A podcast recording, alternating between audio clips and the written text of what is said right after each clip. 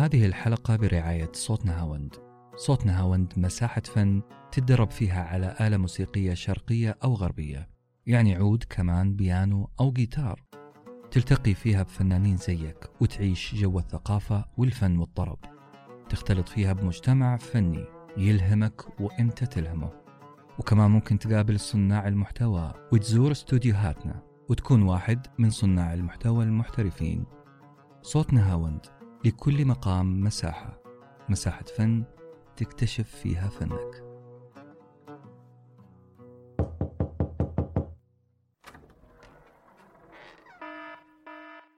مرحبا أنا عهد وهذا بودكاست مخرج طوارئ. أنا التي أعرفها خجولة لم تكن الجرأة يوما من صفاتي. أمشي بعجل أتحدث ببطء لا أجيد التعبير عن نفسي. شخصية حادة في نظر البعض وحنونة في نظر آخرين. أنا التي أعرفها وأنا التي عرفوها لي. عندي صفات محددة وسمات عامة ارتبطت بي وأصبحت لي هوية. أنا بعيني هوية وأنا بأعينهم هوية أخرى. تختلف باختلاف الناظر إلي والراغب بتعريفي. أنا الآن وأنا التي أريد أن أكونها وأنا الحقيقية. أجهل كيف تكونت تلك الصورة المزروعة في ذهني عني. أنا بتعريفي أنا. عرفت أني لا محدودة وأن كل الحدود التي صنعت حولي لا تمثلني. أنا تبنيتها. تعلمت من أكون وعرفت مني ماذا ينتظرون ثم على أساسه تصرفت. من مبدأ رحم الله امرئ عرف قدر نفسه هذبت هويتي. ولأسباب عدة. كأن أكون قد حكمت على نفسي بالفشل دون أن أتقدم خطوة أو أن أكون أقل نشاطا من أن أتخذ قرار التغيير أو آخذ خطوة للأمام. صنعت لنفسي هوية وتعريف ثم بدأت بإلقاء اللوم على من حولي. أنا التي من جهة أخرى عندما أردت شيئا وسعيت نحوه بجوارحي وبعقلي وبكل ما أملك لم يخطر ببالي أن أعيد تعريف نفسي أو أعيد صياغة هويتي لتتوافق مع ما أريد. أنا التي أعرفها. هويتي.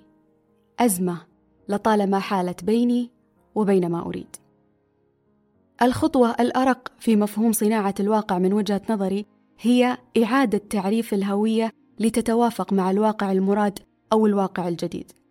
إذا هي أزمة هوية أو جهل بالهوية، ونحن هنا لإعادة تعريف أنفسنا بمعزل عن كل ما عرفناه عنا، بل وبمعزل عن كل ما ارتبط بنا، أسماؤنا، ألقابنا، أعمالنا، تجاربنا، فشلنا ونجاحنا. نحن هنا نختار أن نكون في موقف الصانع لنواجه التحدي الأول في طريق الوصول، تحدي اختيار من نكون أو تحدي معرفة من نكون. أنا هنا معكم وبصحبتي ضيف عزيز وغالي وأحد أسباب استمراري في مخرج طوارئ الدكتور محمد زبيدي. دكتور محمد باحث ومهتم بصناعة الواقع وبيئات السلام ومدرب مدربين وكوتش لبناء الذات وميسر في العديد من الأدوات المتعلقة بالتطوير الشخصي ومصمم مناهج تدريبية ومؤسس ومدير عام مكتب آفاق الوعي للاستشارات. سعيدة بوجودك في مخرج طوارئ دكتور. وأنا أسعد. مرحبا فيكم وقبل أن أبدأ هذه الجلسة اللطيفة والحلقة التي أتمنى أن تكون على الأفهام خفيفة كان لابد أن أعيد الفضل لأهلي في تواجدي معكم من خلال مخرج طوارئ. مع الباهية والرائقة والرائعة ذات السرد المدهش والحوار الأدهش. عهد كما تحب أن نناديها. فشكري لك لا يوفيك كامل الامتنان. كما ينبغي أن أشير إلى من كان خلف هذا العطاء المتصل والحضور المختلف في مساحة الإعلام الرقمي. شركة ساندويش ورقي التي تهتم بالإنسان والعنوان حيث أعطت الفرصة الواسعة للقدرات النوعية الشابة للظهور من خلال مشاريعها المتنوعة كما كانت بفريق عملها الرائد سببا في رفع ذائقة المستمع الكريم في نوعية ما يطرح من خلال الحرص على انتقاء الموضوعات التي تحمل طابع اتساع الوعي في المجتمع والاستماع للطرح المختلف. فشكرا لكل من ساهم في خروج هذه البرامج وهذه الحلقات بهذه الصورة شكرا دكتور على هذا الثناء اللي نتمنى أننا نستحقه آه، دكتور فيما يتعلق بموضوع الهوية إلى أي درجة تعريفنا لأنفسنا ممكن أنه يأثر علينا يأثر على جودة حياتنا ويأثر علينا في سعينا نحو أهدافنا عموما. آه، دعيني أقول أنه تعريفنا لأنفسنا من خلال فهمنا وإدراكنا للهوية أو ما يتعلق بالهوية يؤثر تأثير جذري في كثير من الشخصيات. وأنا أتكلم هنا من, من ناحية نفسية وأيضا من ناحية عقلية. أنه الكثير من الأشخاص ربما لم يستطيعوا معرفة ذواتهم معرفة الهوية الخاصة بهم وبالتالي لا يستطيعون أن يعرفوا ذواتهم. وأنا هنا لا أتكلم عن تعريف الذات الظاهري الشكلي أنا أتكلم هنا عن منطقة أعمق بكثير من مجرد الشكل أو مجرد الأشياء الخارجية التي يمكن أن تظهر للآخرين. لكن آه، إذا لم يستطع أن يصل إلى هذه هذه المرحلة من العمق في فهم آه، هويته واستطاعته أنه يعبر عن يعني هذا الفهم بتعريف آه، هذه الذات أو خلينا نقول أنه تعريف هذه الهوية بهذا الشكل فهذا سيؤثر عليه بصورة قد ما يتصورها الشخص الآن لكن عندما يقع في شرك هذه الأزمة أزمة الهوية سوف يدرك البون الشاسع والكبير جدا بين أن يكون عارف لتلك الذات وفاهم لتلك الهوية أو أن تكون مجرد فقاعة كبيرة قد يصنعها له الآخرين. يعني نقدر نقول أنه الطريقة اللي يحدد فيها الشخص هويته ويعرف فيها نفسه تحدد وتعرف حياته؟ ربما هي تأخذ مساحات داخل معنى الحياة. يعني هناك جوانب في شخصية الإنسان أه، قد ما يتطرق لها الكثير أصلا في في مفهوم الهوية. أه، هناك جوانب مهمة ويندرج تحتها جوانب أخرى يعني أه، تأتي تحتها في الأهمية. على سبيل المثال يعني ما يتعلق بالجانب الوجداني عند الإنسان الجانب العقلي عند هذا الإنسان الجانب الجسدي عند هذا الإنسان الجانب العلاقاتي أو دعينا نقول المجتمعي. ثم الجانب المتعلق بعمل هذا الإنسان أو مهنته أو الجانب المالي لديه. هذه جوانب يندرج تحتها كثير من الجوانب. فإذا كان الإنسان لا يستطيع أن يفهم ماهية هذه الذات فيما يتعلق به هو شخصيا وليس الآخرين. سيواجه تلك المشكلة وسيكون التأثير عليه بشكل عميق. أدرك هذا في اللحظة هنا والآن أو ما أدرك هذا. لكن النتائج التي ستحدث يعني كما كما يرد في قولنا من ثمارهم تعرفهم سننظر إلى تلك الثمار وسنتأكد تماما إنه هذه الثمار ناتجة عن فهم لهذه الهوية أو ناتجة عن غياب كامل لمفهوم تلك الهوية عند هذا الشخص تحديدا. دكتور أنا لما أجي لكلمة أه، هوية أو تعريف الإنسان لذاته. أعتقد أنه في تعريف عام يعرف فيه الإنسان ذاته وإحنا بنجي له من خلال الكلام. وأيضا في تعريف للإنسان في كل مجال. يعني أنا في في الجانب الاجتماعي أعتقد أنه هويتي كذا كذا. كلها مبنية عن عن اعتقاداتي عن نفسي. أنا في الجانب المالي كذا كذا كذا. فيا إما أنه كان هذا الاعتقاد أو هذا الشيء اللي أنا سميته هوية يدعمني أو العكس. إيش رأيك بهالكلام؟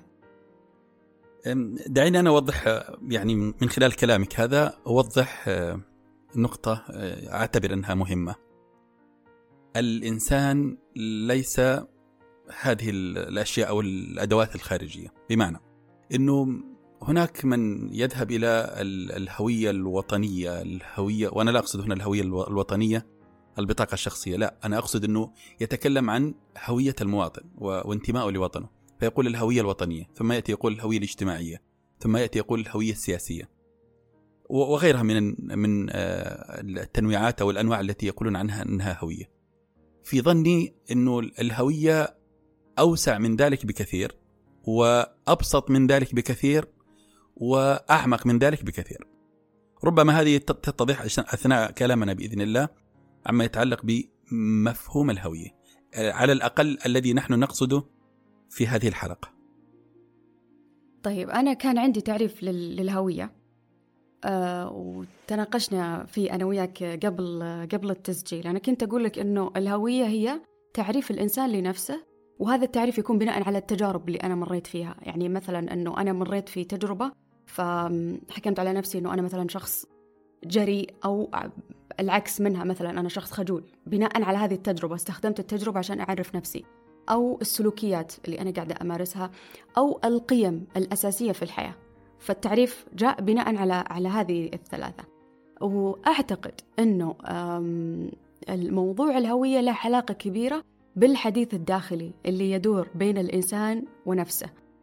وهذه يعني نقطة حساسة ومفصلية فإنه الحديث الداخلي مرهون بتعريف الإنسان لنفسه أو العكس. يعني واحد منهم قاعد قاعد يتحكم آه، بالثاني. بس أنت قلت لي إنه في فرق بسيط. أنا قلت لك تعريف الإنسان لنفسه وكملت تعريف. أنت قلت لي معرفة الإنسان لنفسه. طيب شو الفرق بين الثنتين؟ الهوية تأتي بمعنى حقيقة الشيء أو حقيقة الشخص التي تميزه عن غيره. هذه ترد ونسمعها كثير يعني في الأطروحات التي آه، تتناول الهوية. يعتبرها بعض علماء النفس أنها العثور على الذات وفهمها من خلال تطابق المواهب والقدرات مع الأدوار الاجتماعية المتاحة يعني بمعنى صحيح كأن هوية هذا الإنسان تأتي من خارجه لا من الداخل ولعلك ذكرتي قبل قليل أنه في في حوار داخلي في في صوت داخلي يتحدث عند هذا الإنسان. هل هو موجود في هذا المفهوم أو هذا التعريف الذي يذكر؟ أنا لا أجده، أنا أجد أنه التركيز في في هذا الأمر أه، كما ذكروا هنا أنه يعني تطابق ما بين المواهب والقدرات والأدوار الاجتماعية. بمعنى أنه لو كان عندك نقص في أي دور من هذه الأدوار الاجتماعية أو لا تستطيع أن تطابق ما بين مهاراتك وقدراتك وهذه الأدوار الاجتماعية فأنت ناقص هوية. أنا لا أنظر لها بهذا الشكل وإن كان يعني بعض المتخصصين في هذا الجانب ينظرون إليها بهذا الشكل والحقيقة هناك جدل متسع بين الكثير من المهتمين بالجانب الاجتماعي والثقافي والنفسي والتربوي في ماهية الهوية. اللي حاختصره معك في هذا الجانب أنه المعنى الذي نقصده في حديثنا والذي سيدور أو تدور حوله هذه الحلقة هو تعريف الإنسان لنفسه أو فهمه لماهية آه، يعني هذه النفس.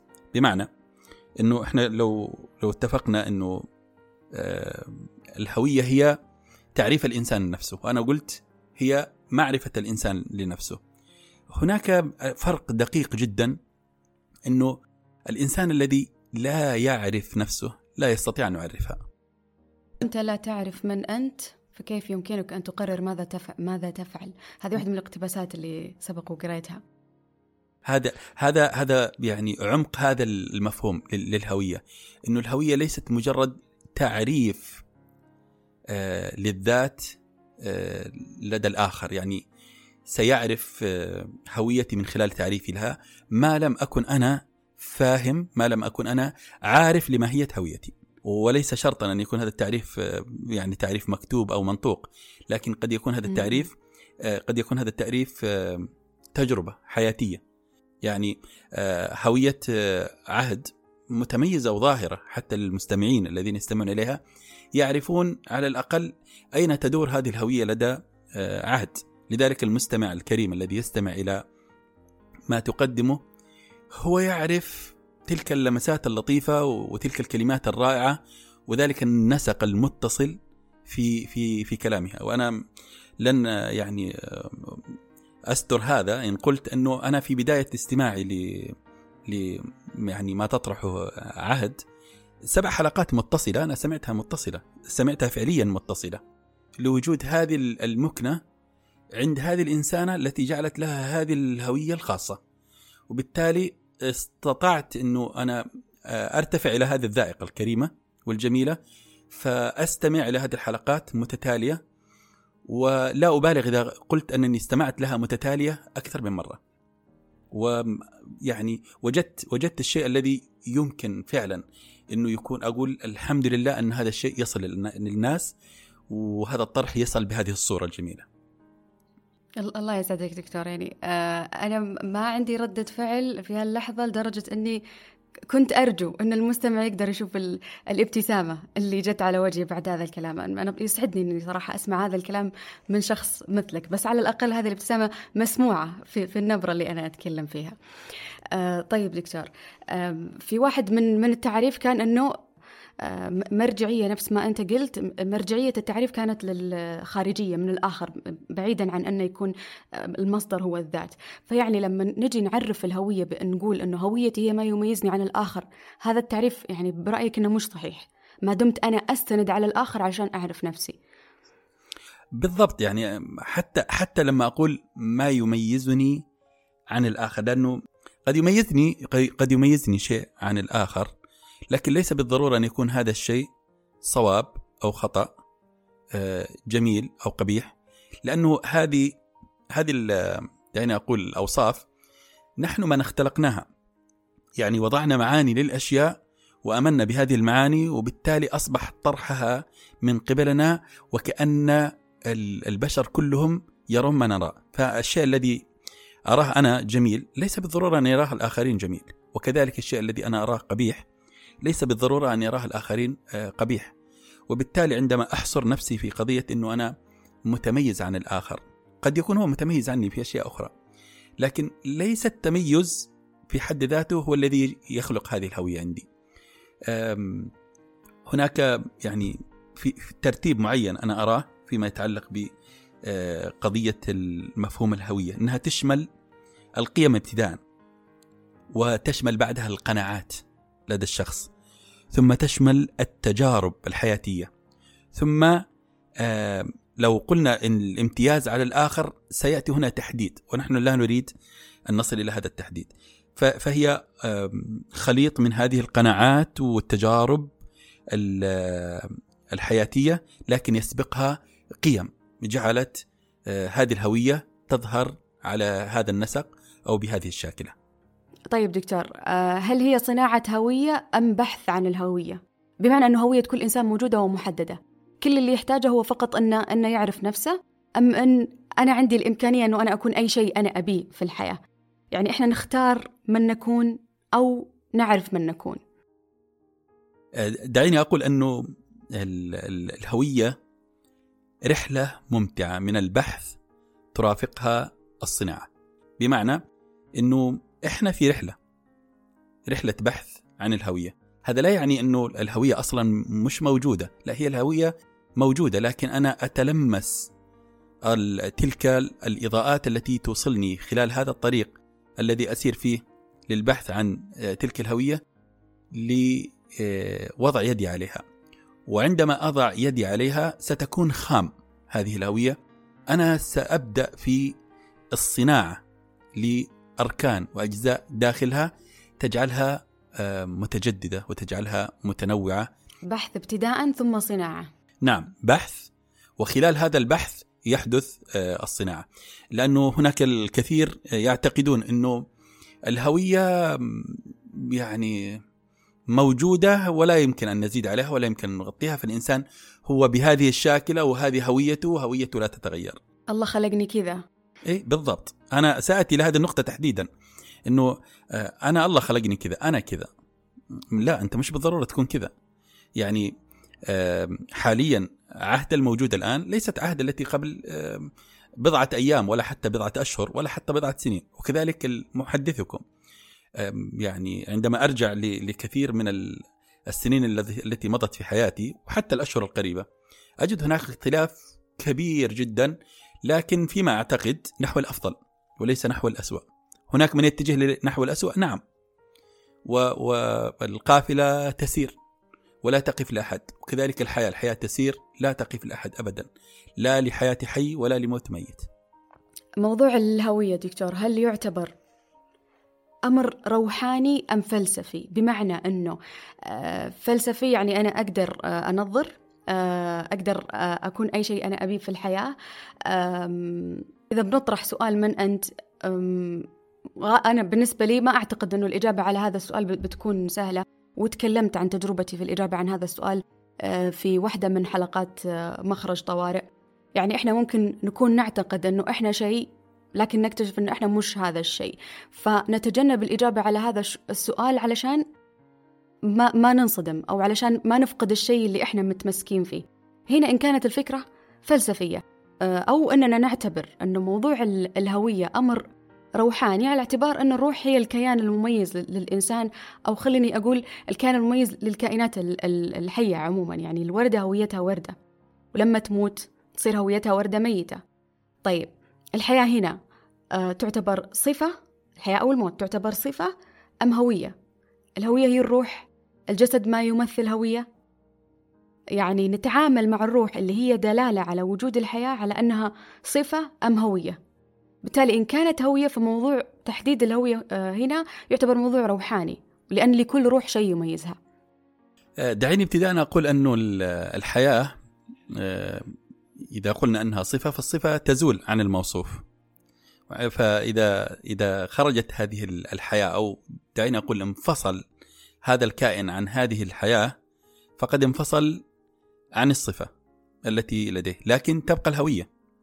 أنا من, من وجهة نظري الخاصة أنه الحياة صفة. بينما الهوية مستمرة أنت كنت حي أو ميت عندما تذكر أو يأتي التاريخ حتى عليك. آه، يستذكر يستذكر الآخرين تلك الهوية. يعني عندما يقول آه، أبو الطيب المتنبي أنا الذي نظر الأعمى إلى أدبي وأسمعت كلمات من به صمم. هوية أبو الطيب المتنبي ما زالت إلى هذه الساعة التي أتحدث فيها موجودة. رغم أنه غائب. غائب و... و... وانفصل عن الحياة انفصل عن الصفة الحياتية لكن ما زالت هويته وبصمة هذه الهوية موجودة. وبالتالي عندما نأتي نتكلم عن قضية هل الهوية روحانية أو فلسفية في اعتقادي ما في ذاك الفصل يعني الفصل العميق. لكن سأمزجها بصورة حتى تتضح الصورة فقط للمستمع الكريم أنه في كثير من الباحثين في هذا الجانب يحاولون روحنة الهوية. أنا من وجهة نظري وهذه وجهة نظري الخاصة أنه أنا أعتقد أن الإنسان هو الذي امتاز بوجود الروح. بينما بقية الكائنات تشترك مع الإنسان في وجود النفس. أما الروح فهذا الشيء الذي امتاز به الإنسان. حتى أن الله سبحانه وتعالى يقول إني جاعل في الأرض خليفة. يعني لماذا تم استخلاف هذا المخلوق تحديدا؟ ما لم آه، يجي يعني يكون فيه ما يميزه عن سائر المخلوقات. فلو كانت بقية المخلوقات تملك روح إذا فما الميزة التي امتاز بها هذا الإنسان؟ لذا ففي اعتقادي أن الهوية هي فلسفة عميقة للتجربة الإنسانية وبالتالي تكون متوشحة وشاح الروحانية طيب مين الأشمل دكتور؟ الفلسفة أشمل أم الروحانية أشمل؟ مين اللي يشمل الثاني؟ الحياة فلسفة بكل ما فيها ولولا فلسفة هذه الحياة حتى لا لا تذهب الأذهان بعيدا لأن هناك من من يرون أصلا أنه الفلسفة أمر سيء في حياة البشرية. بينما لولا هذه الفلسفة للحياة وأنا أقصد كل الحياة لولا تلك الفلسفة الموجودة أو لولا آه، قدرة الإنسان على فلسفة الأشياء في الحياة لما كان لهذه الحياة طعم ولا ألوان مختلفة ولا أذواق مختلفة ولا ثقافات مختلفة ولا أي تعاطي مختلف ولا كان الناس كلهم أمة واحدة. لكن الله لم يردهم أن يكونوا أمة واحدة. ولو أراد لفعل سبحانه. لكن جعلهم مختلفين وقال ولذلك خلقهم. يعني خلقهم لهذا التنوع لهذا التشكل جعلهم شعوبا وقبائل ليتعارفوا. ف يعني ما يمكن أن نجعل الكل على شاكلة واحدة وعلى شكل واحد وعلى قيم واحدة وعلى مفاهيم واحدة ولا حتى على دين واحد. يعني حتى الدين يقول الله فكيف إيه؟ أننا نخليهم هوية واحدة؟ بالضبط. فما ما نستطيع أن نجعلهم على شاكلة هوية واحدة وببصمة واحدة ما تأتي. فالأصل فيها أنه الحياة كلها فلسفة. لكن كيف يفهم هذا الإنسان هذه الفلسفة ويربط يعني يربطها بتلك السستمة الروحانية؟ آه، عهد لك أن, أن يعني أن تعرفي أنت والمستمع الكريم أن كل شيء يسبح بحمد الله ولكن لا نفقه ذلك التسبيح لسبب واحد. نحن لا نرى عمق آه، تلك الحركة المستمرة لدى تلك الكائنات باستمرار دون توقف. الليل والنهار لا يتوقفان. الفصول الأربعة لا تتوقف. الحر والبرد لا يتوقف. الظلمة والنور لا تتوقف. لماذا؟ لأن هذه الكائنات كلها تعرف أنه ليس كمثله شيء وهو السميع البصير. الله الله عندما نقول ليس كمثله شيء ونريد أن نسبحه التسبيح المعتاد المعروف عند كثير من الناس سبحان الله وبحمده سبحان الله العظيم. ما هو عمق معنى هذه العبارة؟ يقول لك التنزيه. كيف تنزه باللفظ وأنت لا تعرف التنزيه العميق في المعنى؟ التنزيه السلوكي التنزيه العملي. فكل المخلوقات تقوم بالتسبيح العملي الفعلي الحقيقي بينما الإنسان يغفل كثيرا عن هذا التسبيح الحقيقي. آه، يرى أنه آه، لا تتغير لا تترك كثير من مبادئك وأنا لا أقصد أنه تترك مبادئك أي تنسلخ من مبادئك وقيمك لكن يريد أن تكون أنت آه، في عام 2022 ذاتك اللي كان موجود في عام الفيل أو قبل عام الفيل أو حتى في أيام الفراعنة. ذات الشخصيات بنفس التفكير بنفس الآلية. غير مطلوب منك والله لا يريدك أن تكون بهذه الصورة. يريدك أن تتجدد باستمرار وتتحول وتتغير باستمرار نحو الأفضل. فإن لم تتقدم نحو الأفضل سوف تتقادم نحو الأسوأ. التغيير يمشي في كلا الاتجاهين وأنت لك الخيار.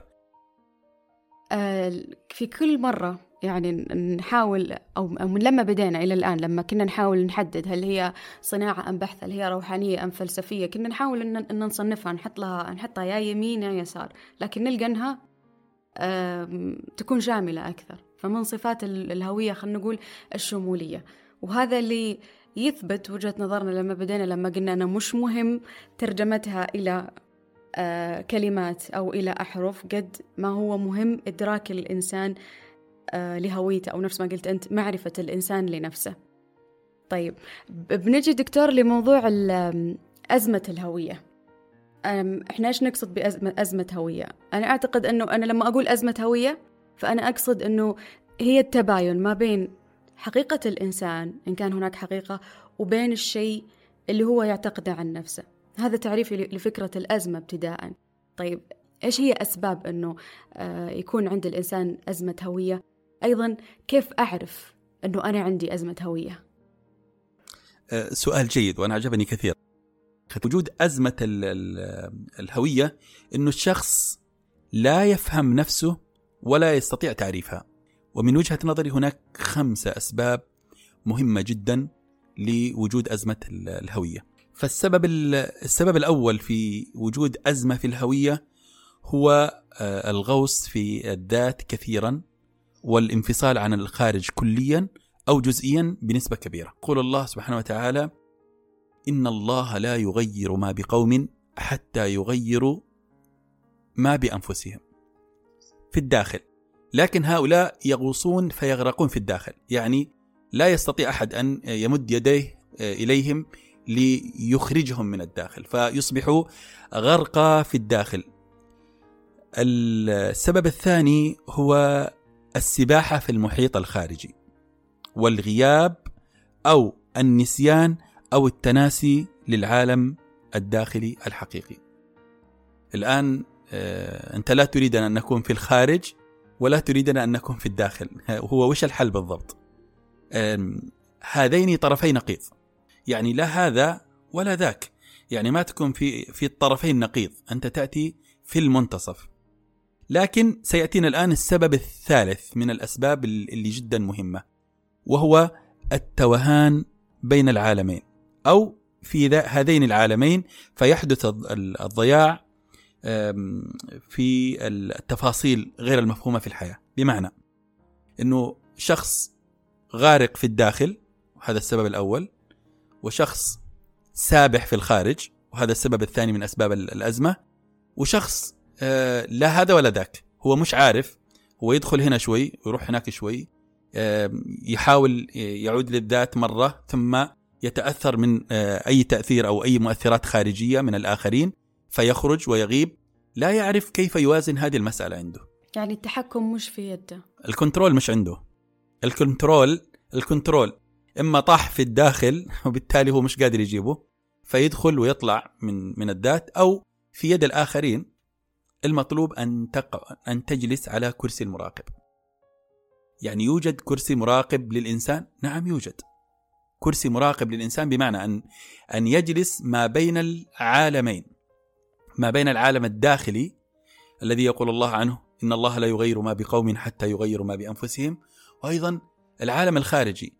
كيف سيفهم إنه فعلا و يعني جالس في الوسط من خلال تلك المشاعر التي ستنبع لديه وحالة الاستقرار النوعية. ليست استقرار كامل لكن على الأقل أغلب الوقت يشعر بهذا الارتياح وهذا الاستقرار. فهو يستطيع أن يدخل متى شاء الكنترول عنده ويستطيع أن يخرج فينتبه وهو ذكي يستطيع أن ينتبه لتلك الرسائل الموجودة في الخارج والمعطيات التي في الخارج. فهو يستطيع أن يوازن هذا وذاك تماما تماما كما يحدث مع سائق السيارة. سائق السيارة هو يدرك التفاصيل الموجودة داخل هذه السيارة، يدرك وجود الأدوات التي تساعد على أن تكون قيادته جيدة، وفي نفس الوقت هو منتبه للأشياء التي في الخارج. الأشياء الخارجية من من إشارة المرور، من الطرقات المزدوجة وغير المزدوجة، من وجود زحمة، من وجود طريق للمشاة. وفي ذات الوقت هو يدرك ما يوجد في الداخل. هذا المقعد اللي هو مقعد السائق بالنسبة لنا إحنا كإنسانية هو مقعد المراقب. يعني افعل كما تفعل داخل آه، مقعد السائق. دور نعم. دور المراقب آه، يضمن عدم التفاعل أو يشترط أنه إحنا ما نتفاعل مع اللي قاعد يصير. ونكون منتبهين للحاصل بدون ما نتورط فيه. يعني آه، خلني خلني أقول لك اللي أنا فهمته وصحح لي. يعني إن كان في أمر قاعد يصير في الخارج فأنا مو قاعدة أتورط معه أو أتفاعل معه. وإن كان هناك حديث قاعد يدور في الداخل فأنا واعية له بدون ما أغوص فيه. أو أنه أكون أشعر أنه هذا الكلام اللي قاعد يدور في داخلي هذا الحوار اللي قاعد يدور داخل عقلي أنه أكون غارقة فيه بدرجة تغيبني عن الشيء الحاصل. فوضع المراقب يعني برا برا هذين الاثنين. آه، وضع المراقب هو عمق هو عمق فهم الهوية. بمعنى إنه هذا الإنسان اللي استطاع كما ذكرتي وحرفيا كما ذكرتي إنه استطاع أن يفهم ذلك السيناريو اللي في الداخل اللي قاعد يصير في الداخل. وأيضا قاعد يشوف الأشياء اللي في الخارج. فأنا أستطيع إنه يكون الكنترول عندي فما أكون ردات فعل لا للداخل ولا للخارج بحيث أكون صانع للفعل وليس ردة فعل. فأستطيع إني أقوم بهذه التجربة بكل اتزان. طبعا لن يكون هذا الاتزان كامل ونكون مبالغين إن قلنا كامل لكن سيكون أغلب الوقت.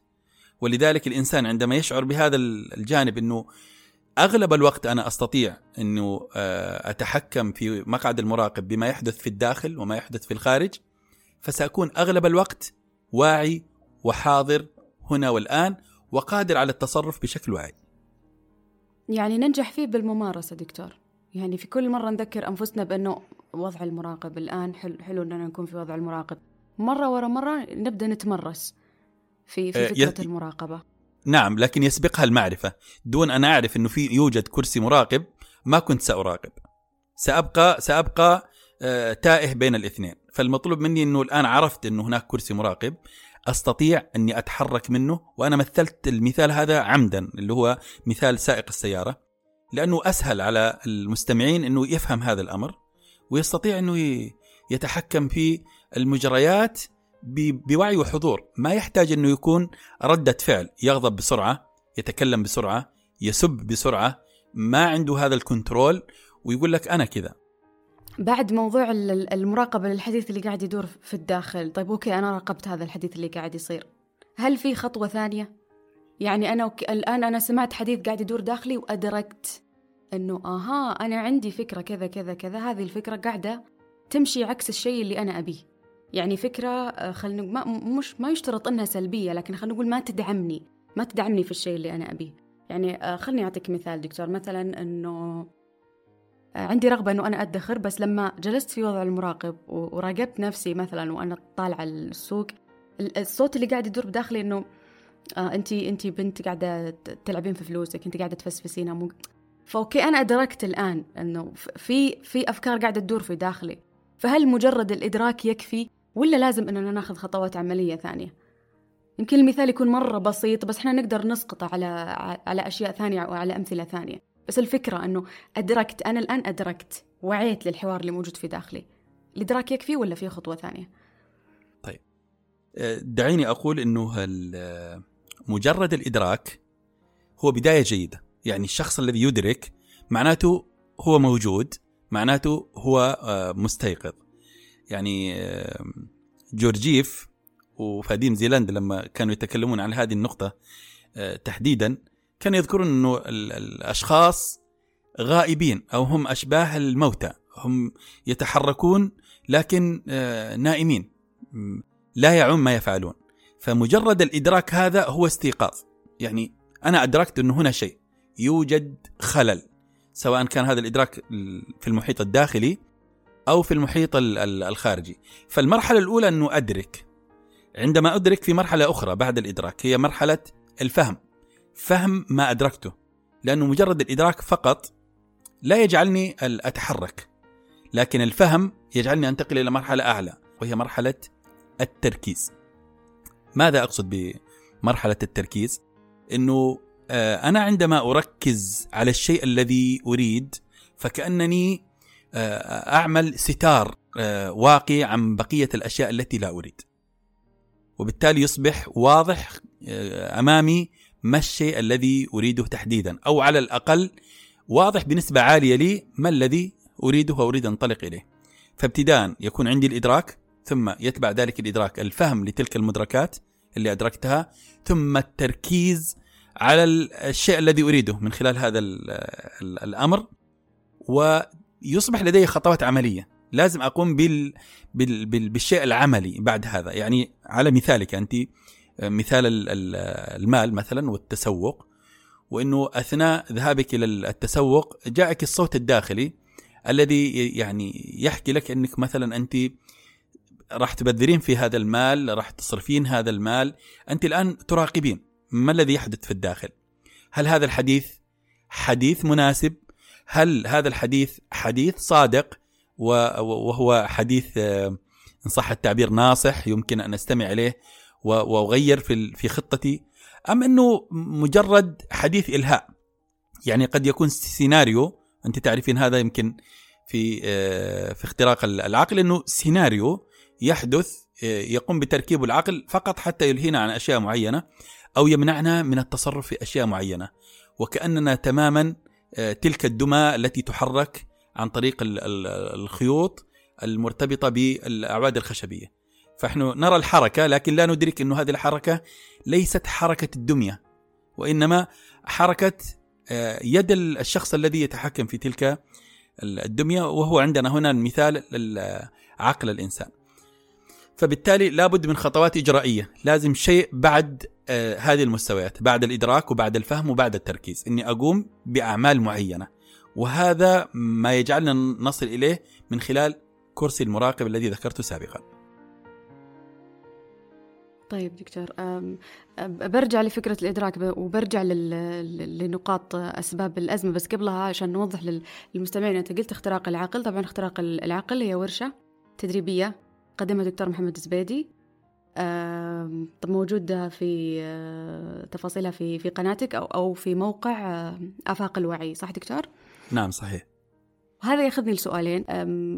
الفكرة الأولى اللي عندي تتعلق بموضوع الإدراك وكرسي المراقب. أنا من الناس اللي تؤمن بفعالية الإدراك وأنه مجرد إدراكي للشيء يكفي لأنه مش كل الأشياء محتاجة خطوات عملية. يعني أشعر أنه في أفكار بداخلنا قاعدة يعني قاعدة ترفع يدها قاعدة بس تنتظر منا انتباه أنا هنا أنا هنا. فهي تعطينا هذه الإشارات على شكل مشاعر غير مريحة.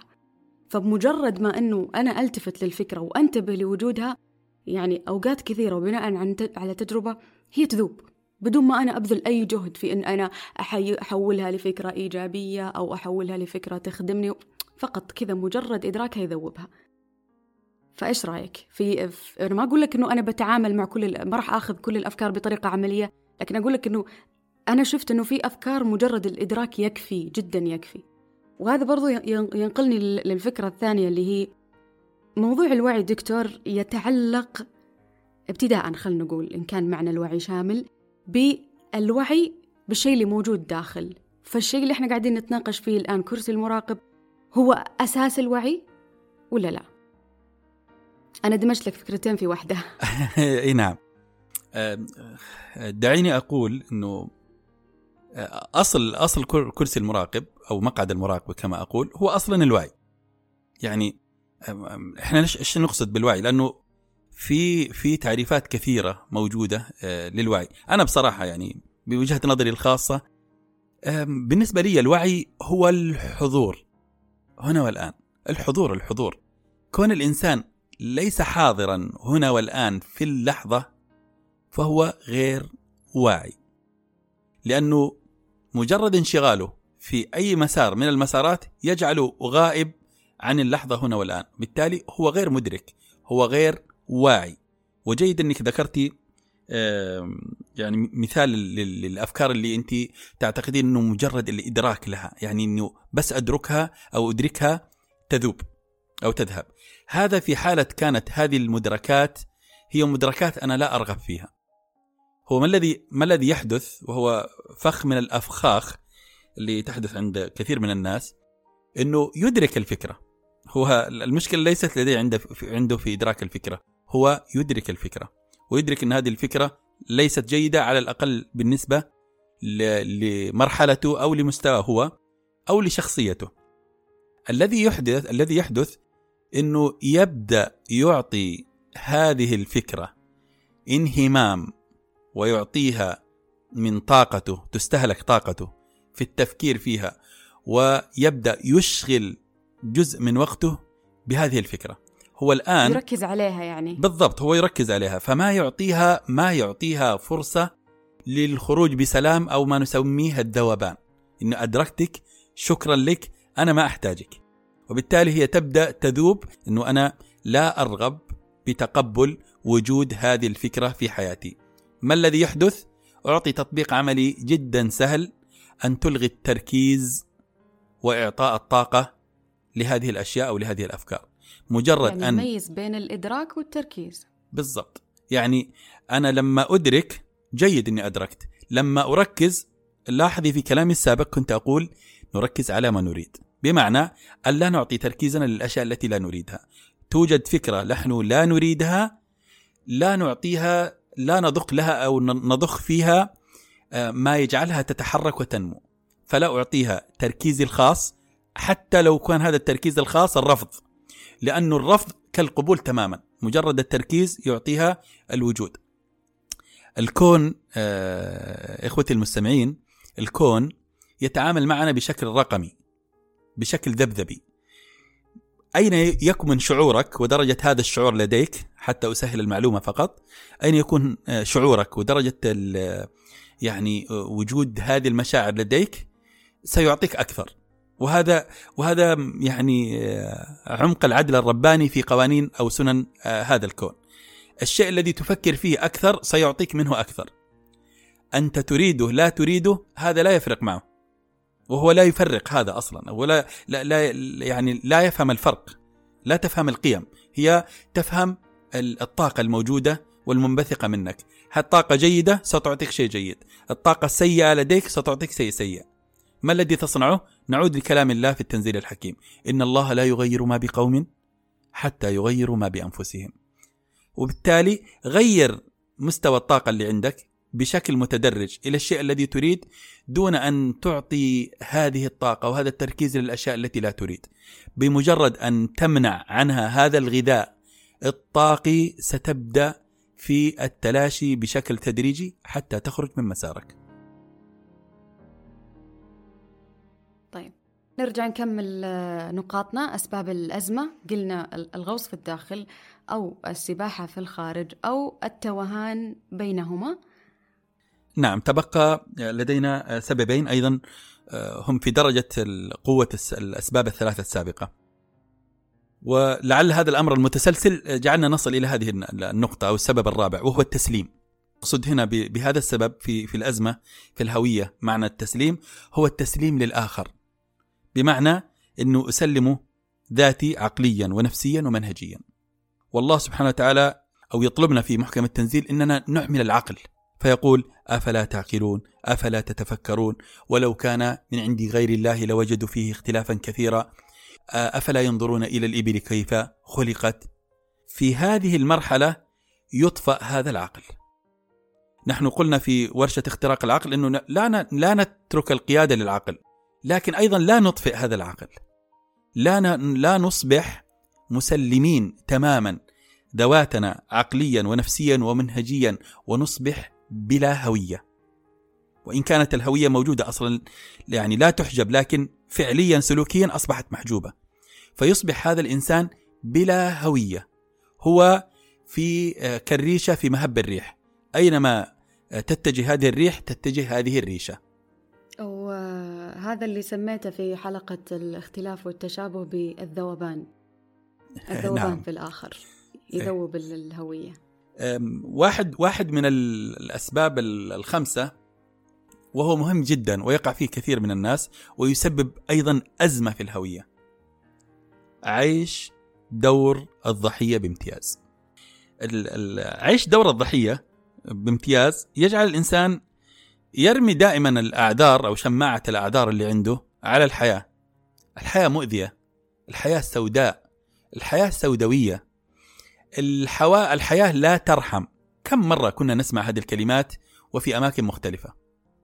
نسمع هذه العبارة أو نسمع أنه المجتمع قاسي المجتمع آه، شديد وغيرها من الكلمات التي تتعلق بالحياة أو المجتمع أو أو نسمع آه، أسرتي لا تسمح لي بأن أفعل كذا وكذا وكذا أسرتي لا تتفهم للوضع الذي أنا أعيشه أسرتي لا تتفهم إلى مرحلة التي أنا أنا فيها.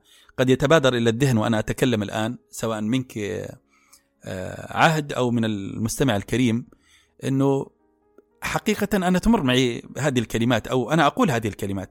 هل بالضرورة عندما أقولها أني أنا أكون في أزمة آه، هوية؟ إذا كنت تقولها وأنت تعي ما بعدها وتتصرف وتعمل لا.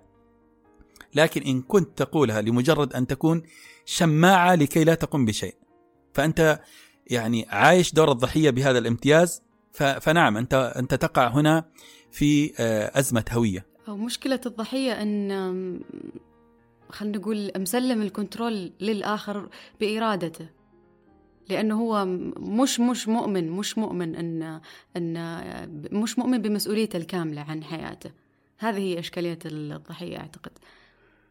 فهذا هو الشيء اللي يخلي فيه في يخلي فيه إشكالية في موضوع الهوية لأنها تعتقد إنه الاختيار مش عندها. طيب إحنا لما نقول ضحية بصيغة أنثى فقط لأن كلمة ضحية مؤنثة. صحيح نعم. وبالتالي بالتالي ضحية تصلح لل يعني للجانبين للذكور والأناث. آه، وإنما كما ذكرتي أنه هو مسلم مسلم ال control للآخر وهو أصبح يستمتع بتسليم ال control للآخر. اذا هذه هي الأسباب.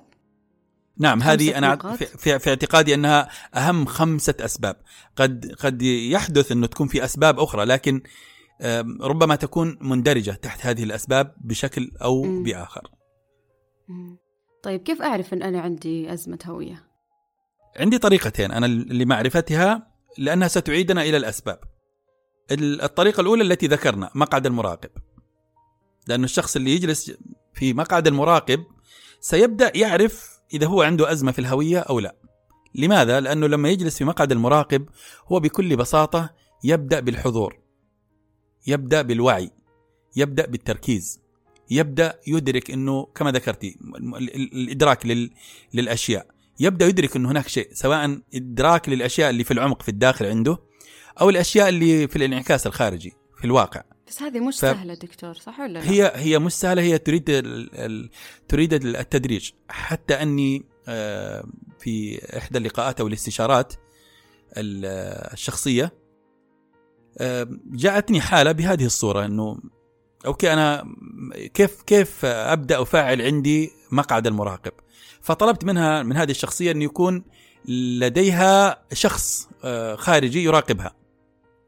بهذه البساطة نعم. آه، لكن شخص تثق أنت آه، في قربه منك وفي محبته لك اللي يحدث إنه في مرحلة من مراحل لسماع هذا الآراء من الطرف الآخر بدون مجاملة وحرفية وقد تكون أحيانا مش جيدة يبدأ الشخص يتعود إنه أوكي هو في في مراقبة. ليش أنا ما أقوم بهذه المراقبة بالتدريج؟ ويبدأ مع وجود المراقب الخارجي اللي هو هذا الشخص اللي آه، يعني طلب منه إنه يراقب هو يبدأ يراقب نفسه داخليا وخارجيا. ويجمع بين المسارين أو بين المعلومات التي تأتي من هذا المراقب الخارجي ومن عنده. ويعمل بينها ميكس ويشوف نسبة التطور اللي جاية عنده أو, أو حاصلة معه في قضية جلوسه في مقعد المراقب. سيصل في مرحلة معينة إلى أنه خلاص يكتفي بالمراقبة الداخلية ويشكر ذلك المراقب الخارجي وتصبح مراقبته هي مراقبة آه، مراقبة داخلية. أو دعوني نقول مراقبة ذاتية شخصية. ال ال هذه الطريقة الأولى. الطريقة الثانية وهي هي مرتبطة يعني بال بما ذكرته قبل قليل. سماع الصدى. هذه المرة سماع الصدى ليس من الشخص اللي أنت تطلبه أنه يكون معك. تختاره أنت. لكن ستأتيك كلمات ستسمع كلمات من أشخاص لا يجاملونك. فيبدأون يعطونك آه يعني كلمات معينة. أرجوك إذا سمعت هذه الأمور تتكرر عليك أعرف أن هذه رسالة حقيقية مش مجرد نصيحة لأنه أنا أعتقد أنه إسداء النصيحة دون الطلب هي شيء من التعدي على حرية الآخر. لا تنصحه ما لم يطلبك. تصرفاتك التي تحدث وتدل على أنه عندك أزمة في الهوية ستسمعها من الآخرين. طيب دكتور خلينا نحولها إلى خطوة عملية بالذات أنه آه، هذا الانعكاس أو هذا الصدى اللي إحنا ممكن نستقبله من الناس مش مش بالضرورة بالضرورة أنه يكون دائما سلبي. أنا ممكن أستقبل ملاحظات إيجابية تعزز النواحي الإيجابية في شخصيتي. ويمكن نقطة التعزيز الإيجابي أفضل وأسهل من التغيير السلبي. بمعنى إنه كنا قاعدين نركز على الأشياء اللي نبيها. مش معنى ان بنهمل هذه هذه الجوانب اللي تحتاج تغيير لكن من من باب التعزيز وإحنا بنجي لهذه الفكرة في في لما نجي نتكلم عن عن اتساع الهوية. اللي كنت أقصده بخطوة عملية أنا بعطي الآن تطبيق عملي للفكرة اللي هو ورقة وقلم. ونكتب هو التمرين يعني بسيط جدا وسهل ومتعارف عليه بس آه، مجرد الفكرة قولا ممكن يحس الشخص إنها ما تسوي فرق. بس لما نمسك ورقة وقلم ونسجل بيبدأ يوضح الفرق. يعني آه، قس... آه، نقسم الصفحة نصين. نص نكتب فيه الأشياء الإيجابية من وجهة نظري في شخصيتي يعني. والنص الثاني الأشياء السلبية في شخصيتي من وجهة نظري. يعني بناء على ملاحظاتي أنا على نفسي. طيب نجيب ورقة ثانية. ونفس الشيء نقسمها قسمين. هالمرة بنكتب الأشياء الإيجابية من وجهة نظر الآخرين والأشياء السلبية من وجهة نظر الآخرين؟ فأنا عند هذه النقطة أنا قاعدة أخذ الصدى بإرادتي مش انطلاقا من أحكام أو غيره. فيكون أنا عندي ما أعرف إيش أسميها أسميها ارتكاز ذاتي في انتقاء هذا الصدى اللي قاعد يوصل لي وفي استغلاله لمصلحتي. فأنا أعرف الآن وش الكلام اللي قاعد ينقال لي والهدف منه أو المعنى منه إسقاطات آه، أو محاولة للتحكم وما إلى ذلك. وفي وفي يعني في معاني كثيرة لكل لكل الملاحظات اللي ممكن إنها تلقى على شخصية شخص ما. وال والعذر إنه إحنا قاعدين ننصح أو إحنا انعكاس لك.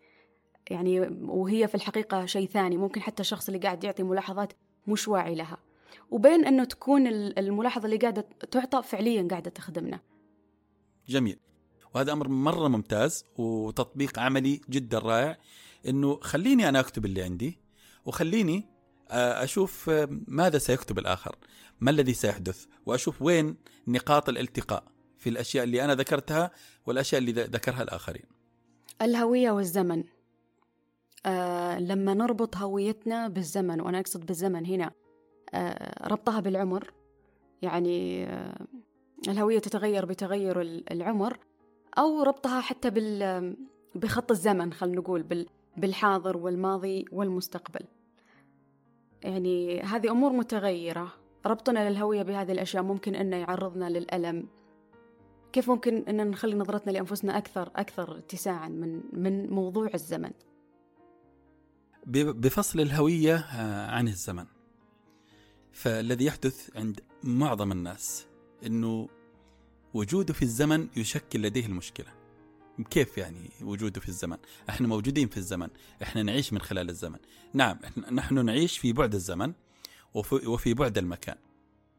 لكن أن نربط آه، تشكيلتنا أو هويتنا بالزمن بحيث أنه إذا زاد الزمن مثلا أو زادت زاد العمر مثلا الرقمي أنا أقصد مثلا فإنه تحدث إشكالية في الهوية حقتنا أو الهوية هذه بدل ما تكون أفضل ممكن تكون أسوأ أو العكس وإنه السبب الزمن. هذا بصراحة ظلم للهوية نفسها.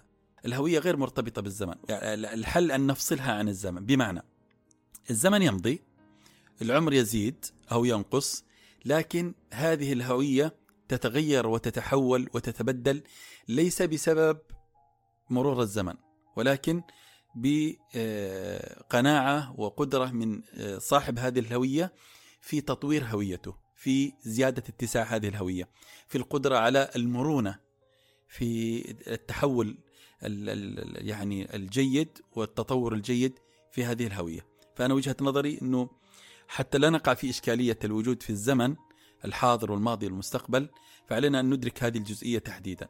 بعض الأشخاص اللي يأتوني في في, في الاستشارات آه، أجد إنه موجود في واحد من اثنين، يعني نادرا ما كنت أجد شخص يجيني في استشاره موجود في في المكان الذي سأذكره الآن. أغلبهم كان يجي إما في آه، حزن وألم بسبب الماضي وتجارب في الماضي أو خوف وقلق من أشياء يتوقعها في المستقبل لكنه مش موجود هنا. لما أجي اساله عن اللحظة هنا والآن آه، كأني آه، يعني سويت له جرس تنبيه إنه كيف يعني هنا والآن؟ يعني أنت أنت معي الآن حاضر. أنت كيف وضعك الآن؟ ما يدرك هذا. بس يقدر يعطيك تفاصيل الماضي إذا كان آه، عايش في حزن وتجارب الماضي أو يقدر يعطيك رعبه وخوفه من المستقبل. وين هويتك الآن؟ أنت شتتها أو جزأتها جزء منها سيكون في في ماضيك والجزء الآخر سيكون في مستقبلك. والإثنين عملت فيها تغييب لهويتك مع أنها موجودة وركيزة قوية تعطيك هذا التميز في شخصيتك. فإذا استطعنا أن يعني ما حقول ننفصل عن الوقت لأنه إحنا اشتغلنا على هذا الوقت حتى نحدث هذا الحركة الإنسانية في حياتنا. يعني الثانية من أين أتت؟ والدقيقة من أين أتت؟ والساعة من أين أتت؟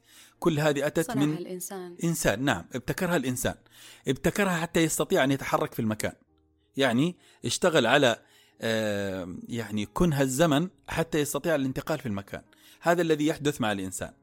لكن لو شعر انه هذه لحظة ممتدة لحظة واحدة ممتدة وممتدة في يعني كلا الاتجاهين ممتدة على اليمين وعلى اليسار إذا أخذنا خط مستقيم أو ممتد في الدائرة المتصلة يعني لا يتوقف.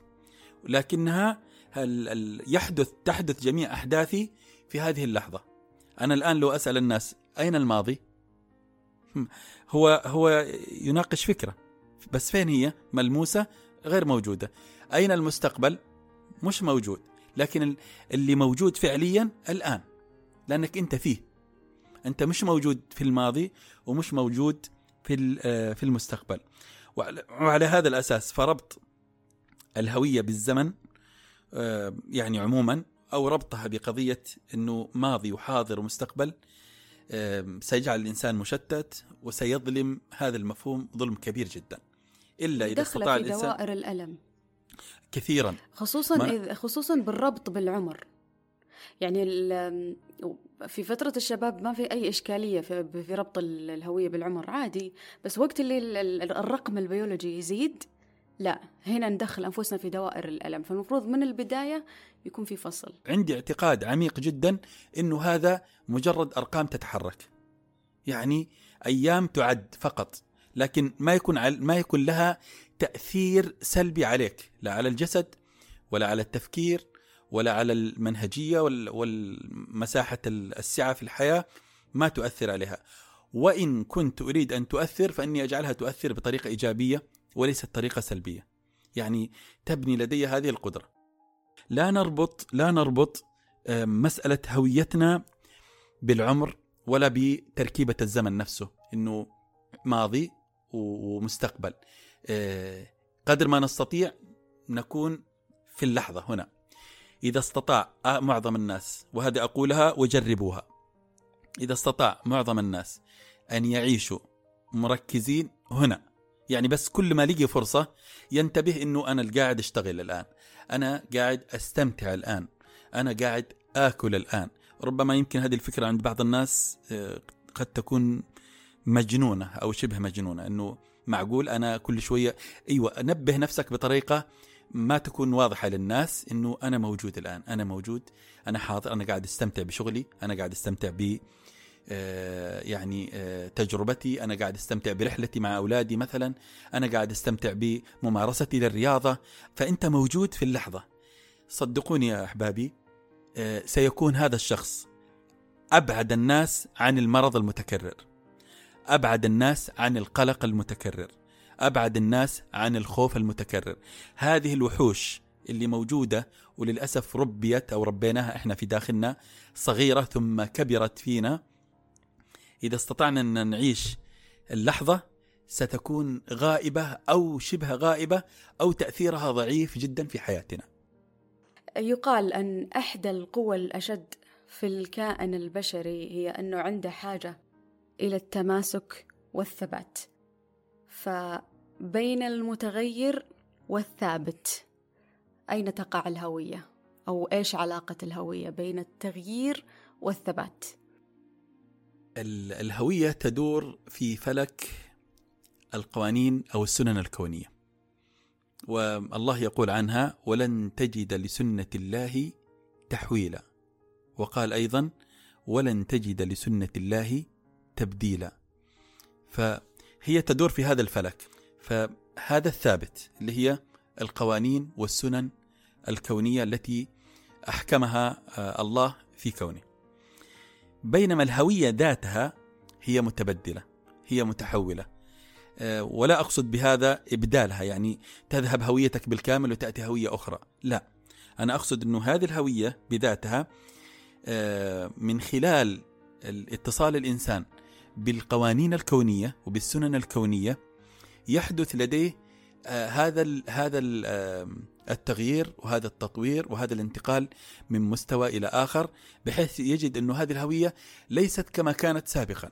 آه، هذه القواعد والسنن الكونية وضعها الله لإحكام هذا الكون. بحيث أنه ما يطغى شيء على شيء فيها. وبالتالي لو عرف الإنسان كيف يسير في هذه الحياة من خلال هذه القوانين، يعني تعرف على هذه القوانين، قرأ عن هذه القوانين، واستطاع إنه يشبك معها بطريقة صحيحة وطريقة سليمة وهو يعرف إنه هذه مفاتيح للحياة وإنه على أساسها الله يعطي كل إنسان البر والفاجر المسلم والكافر. الله لا يفرق بينهم في هذه المعادله الكونية بتاتا ايا كان مذهبه ايا كان دينه ايا كان فكره ايا كانت حالته. ما دام يستطيع أنه يتصل ويرتبط بهذه القوانين والقواعد الكونية والسنن الكونية فإن الله لا يظلم احدا بتاتا. يعطيه ما دام متصل بهذه القوانين. لكن يا دكتور بعض الناس آه، يرى أن الثبات قيمة وميزة. آه، يثبت على صورة معينة وعلى هوية معينة. ممكن أن هذا الثبات مصدر لشعوره بالأمان أو يكون هذا الثبات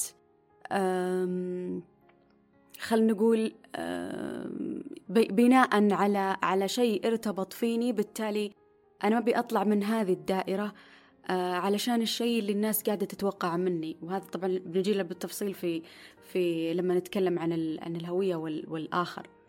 فنتعامل مع الثبات هنا على أنه قيمة. وهنا يكون التغيير شيء سلبي غير جيد. مع العلم مع العلم أنه أنا من الناس اللي تشوف أنه التغيير شيء جيد ف لما يجي أحد ويقول الاحد إنه أنت تغيرت مش مش المفروض إنه هذه الفكرة تكون سلبية لا. الطبيعي إنه أنا راح أتغير يعني يعني في, في العلاقات يعني. أنا راح أتغير الطرف الآخر راح يتغير إحنا كلنا راح نتغير لكن التغير اللي يدعمنا كلنا. بالتالي كلمة أنت تغ- تغيرت أو النظرة لفكرة التغيير على أنها اتهام أو دلالة على أنه هذا الشخص خلينا نقول غير كفؤ أو غير جيد هي فكرة مغلوطة. لأنه الثبات هنا هو اللي مش جيد. ما أصلا ما أعتقد أنه الثبات كان شيء جيد في في أي آه، لما يرتبط بأي موضوع لعله مش شيء جيد. إما أن نتقدم أو أن نتأخر. أنا عجبتني هذه المداخلة لأنها يعني آه، اومضت بعض الأشياء في ذهني الآن وأنت تتكلمين. إحنا عندنا في في الحياة ال- الملموسة عند ال- ال- الناس عندنا نهار ما في ليل وعندنا برد ما في حر وعندنا فصل واحد في السنة م- ما فيه فصول. ال- الحياة كلها مبنية على التغيير الأشياء وضدها هذه كلها تدلنا على إنه في شيء متحرك لا يقف. الكون كله متحرك. الأرض ذاتها متحركة. الشخص أنا أنا أشوف شيء عملي عندما نذهب مثلا إلى إلى الأماكن المقدسة كالحرم المكي. لما نذهب إلى الحر- الحرم المكي ونحن ندعو الله ونسأل الله. بالذات عندما نكون في في الصحن. ما الحركة التي أو ما الشيء الذي يحصل؟ إحنا متوقفين ولا متحركين؟ نتحرك وكأن الله يقول لا تتوقفوا على الحركة. فحياتكم أو أو كينونتكم مع كينونة هذا الكون متصلة لأن المصدر واحد، الخالق واحد. والخالق الذي خلقها جعلها متحركة، ستبدأ في نقطة وستنتهي إلى نقطة. وهذا ما يجعل الله ليس كمثله شيء. فيأتي الإنسان يريد أن يبقى ثابت ويريد أن تكون هذه الحياة على نسق واحد هو يعتقد كما ذكرتي إنه عندما تثبت إذا أن أنا أنا آم، بهذه الطريقة حافظت على هويتي وأنا بهذه الطريقة في إحنا نسميها منطقة الراحة. وهذا اللي يجي هذا الذي يجعل كثير من الناس يبقى في آه، في القاع ما يخرج. يعني يشوف مثلا شخص آه، منجز فيقول هذا والله أشغل نفسه واشغل الآخرين. يشوف واحد ثري فيقول هذا نصاب وحرامي يشوف واحد قاعد يجدد فيقول هذا مرجوج. طيب يا أخي أنت قدم لنفسك شيء قدم لحياتك شيء قدم لمجتمعك شيء افعل شيء. اجعل لهذه ال- الهوية عندك مساحة إنها تتحرك فيها. الهوية والآخر. آه وأنا أعتقد أنه لما يصير في ضبط لهذه الفكرة فكرة الهوية والآخر بيزيد مستوى الحرية عند الشخص بمعنى أنه آه، آه، أحرر نفسي من الشيء اللي الناس قاعدة تنتظره مني أو الهوية اللي رسموها لي. يعني مين من كانوا هذول الناس؟ سواء الدوائر المقربة أو الأبعد شوي أو أو البعيدة جدا. فأتصرف أنا على طبيعتي بدون أي تفكير بالشيء اللي ينتظر الآخر مني. آه أيضا حتى على يعني خلني أعطيك مثال دكتور. لما يجي شخص ويشوف أنه آه هذه الإنسانة آه وأنا قلتها طبعا في مقدمتي هذه الإنسانة مثلا إنسانة صادقة ويجيب الأدلة والبراهين اللي تثبت أنه أنا إنسانة صادقة. طبعا الأدلة اللي تتوافق مع الفكرة اللي موجودة في داخله عني. في شخص ثاني ممكن يشوف أنه أنا شخص مخادع ويجيب الأدلة اللي تثبت هذا الشيء وسبحان الله بتطلع له. طيب أنا لا هذا ولا هذا. يعني أنا لا هذا لا, لا هذا الشيء لا هذا الشيء اللي هو هذا الشخص شافه ولا هذا الشيء اللي الشخص الثاني شافه. أنا أنا الشيء اللي أنا أعرفه عني. بدون أن أنا أعتمد على ال على ال على ال- النظرات اللي ممكن تجيني. طبعا هنا آه، بعيدا عن ال- الصدى. على اعتبار أنه الصدى كانت الفكرة الأساسية فيه أنه يكون ال- ال- الموضوع متكرر من كذا شخص.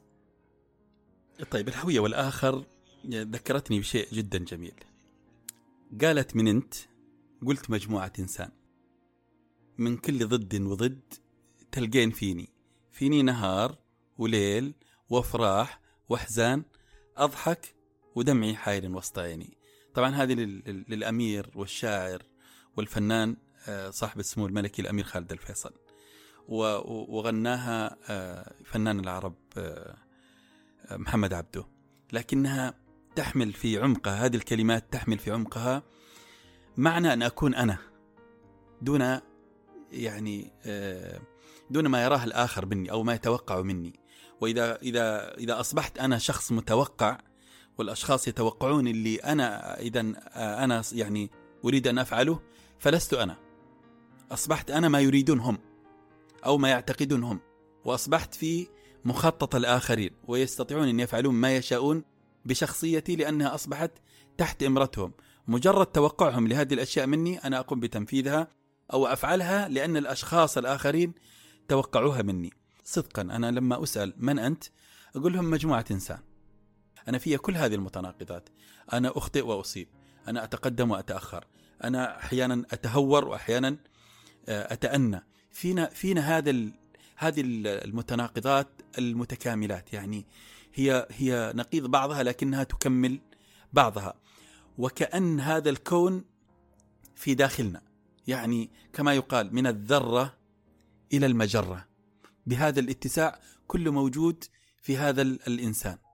وتحسب أنك جرم صغير وفيك انطوى العالم الأكبر.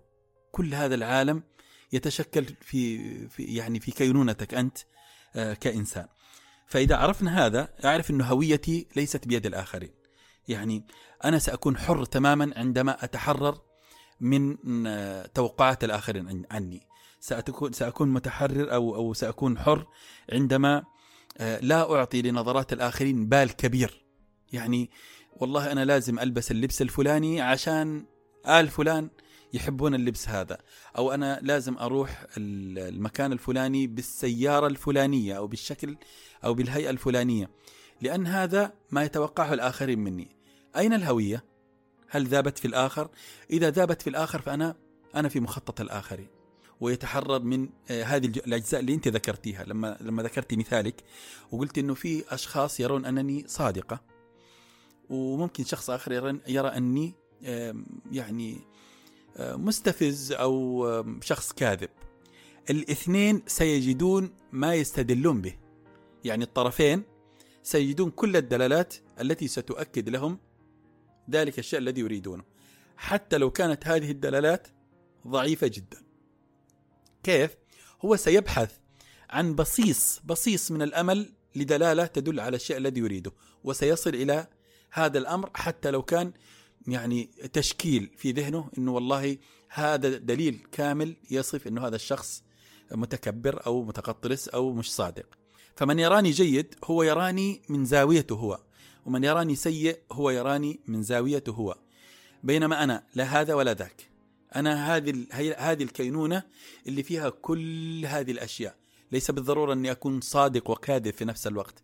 لكن ربما يجد الشخص في كلامي أو في عباراتي أو حتى في تعاطي معه ما يدل يدلل على أني صادق أو كاذب. فقدرتي على أني أكون أنا مع التغيير. يعني أعرف شخصيتي وأعرف نقاط القوة التي لدي ثم أعرف نقاط الضعف الموجودة عندي أو نقاط التحسين إذا صح التعبير اللي اريد أني أحسنها وأبدأ أشتغل على هذه النقاط اللي اللي تحتاج إلى تحسين وأركز وأقوي تلك النقاط الكبيرة أو القوية بحيث أنا أبدأ أطور هذه الذات. جيد اذا أكون أنا لكن مش باستمرار لأنه أحيانا ان أن تكون أنت هذه تكون مصيبة. طيب هو سراق هو حرامي. طبعا أنا ما أقصد إنه أختصر هويته كلها في إنه سارق لكن أقصد أصبح ديدن السرقة فأجي وأنا أتكلم معاه أقول له كن أنت سيستمر هو لن لن لن ينقل هذه الشخصية إلى مستوى أعلى. فليست في كل الأحوال إنه تكون أنت شيء جيد. إلا إذا استطعت إنك تفهم جوانبك اللي في شخصيتك ما تريد أن تحسن وما تريد أن تقويه وتعمل عليها فنعم كن أنت بكل آه، يعني رحابة صدر. يعني بالنظر إلى إلى الآخرين وإلى الدوائر المحيطة قبل ما إنه أنت تنتظر الحرية من الآخر حرية حرية من أنه تطلق عليك أحكام أو حتى الضغط النفسي اللي يعيشه الشخص لما تكون تصرفاته بناء على الشيء اللي ينتظرون الناس منه أو بسبب خوف سواء من فقدهم أو من من الحكم. من باب أولى أنه أنا أبدأ أمنح نفسي هذه الحرية ابتداء وأعرف أنه التناقض عند هذه النقطة عندما يتعلق الموضوع بالهوية فالتناقض هنا مش عيب التناقض حق حق من حقوق الإنسان أنه يعيش تناقضاته ويقبلها هو ابتداء قبل ما أنه ينتظر أنه الناس تقبل تقبل هذا التناقض. طبعا إحنا ما نقصد هنا أنه يكون بطريقة خلينا نقول بجيحة شوي وإنما حتى في, في الأمور البسيطة اللي ممكن أن تعيش الإنسان تحت ضغط نعم عادي عادي أنه يكون في تناقضات عادي أنه يكون في آه، أخطاء نعتبر هذه الأخطاء تجارب. بالنهاية هذا جزء من هويتك. كإنسان. وجودك على هذه الأرض كان علشان تعيش هذه هذه الحياة اللي هي اسمها تجربة.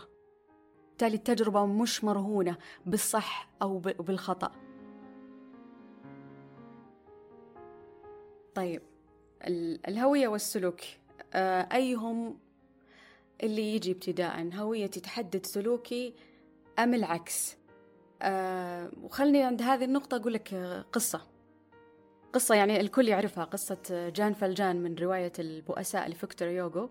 طبعا حكاية جان إيش؟ إنه هو إنسان فقير فاضطر إنه يسرق علشان آه، يوفر أكل لعائلته اللي هم أطفال أخته اللي كانوا موجودين عنده. فدخل السجن بناء على هذه السرقة. وظل في السجن فترة طويلة وحتى لما طلع من السجن كان معاه جواز يثبت أنه هذا الشخص طلع من السجن. تمت معاملته بطريقة سيئة جدا. حتى أنه لما آه، رحم شخص أو جاء شخص واحد فقط عامله بلطف واحتوى آه، جان جان برضو سرق منه. فكأنه حتى هو صدق هذه الهوية صدق أنه هو سارق بما أنه سنوات طويلة تمت معاملته على هذا الأساس. وما هدى الموضوع إلا لما اضطر أنه يغادر هذا المكان ويدخل مكان آخر آه، بهوية جديدة. طبعا يعني التفاصيل موجودة في الرواية طبعا بشكل بشكل أوسع. فهنا سوى السرقة مرة واحدة بس وظل طول عمره يعامل على أنه سارق. آه، يعني هذه الطريقة شوية مجحفة. فلما نجي نتكلم عن الهوية والسلوك أيهما اللي يحدد الآخر؟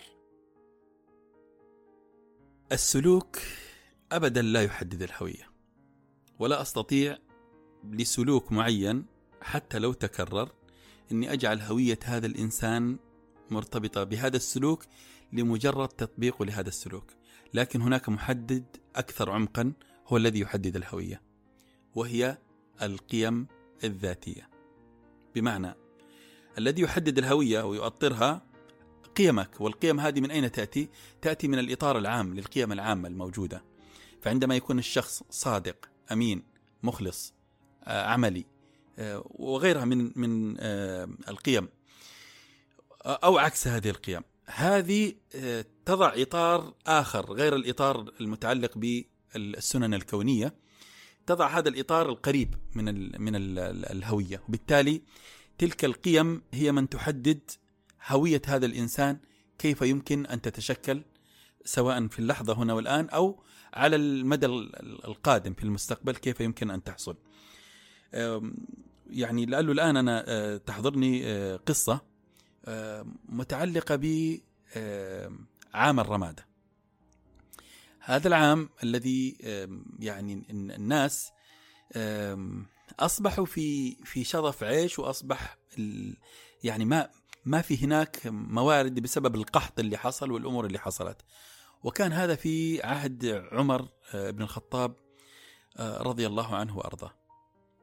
كان هناك ما يسمى بين قوسين حد السرقة. عمر رضي الله عنه وأرضاه في هذه اللحظة وفي هذا الجو وفي هذه الظروف أوقف هذا الحد. الناس الآن في جوع والسارق الآن حين يسرق هو يسرق ليس لأنه سارق. هو يريد أن يأكل. هو يريد أن يطعم أطفاله أن يطعم زوجته. فمع هذا الوضع اللي أمامه إما أن يموت وإما أن يتصرف ويأتي بهذا الطعام بأي شكل كان. فأوقف هذا الحد في هذا في هذا الوضع. وهذا وعي عميق جدا من عمر رضي الله عنه بأنه الآن هذا السارق هذا هذا ليس تحديد لهويته. يعني أنا أقول كلمة دائما أكررها وربما أني ذكرتها لك يعني سابقا وهو أنه أفرق بين السالك والسلوك. سيكون لدي اتساع عظيم في فهم الآخرين والتعامل معهم. السالك كأننا بهذه الطريقة قاعدين نبرر للسلوك؟ لأنه آه، يعني يعني بالنظر إلى مثال السرقة يعني كل كل سارق يسرق عنده مبرر لسرقته يعني. ما أعرف يعني هل مش ممكن أنه هو قاعد يسرق لمجرد السرقة أو لأنه الموضوع عنده هواية؟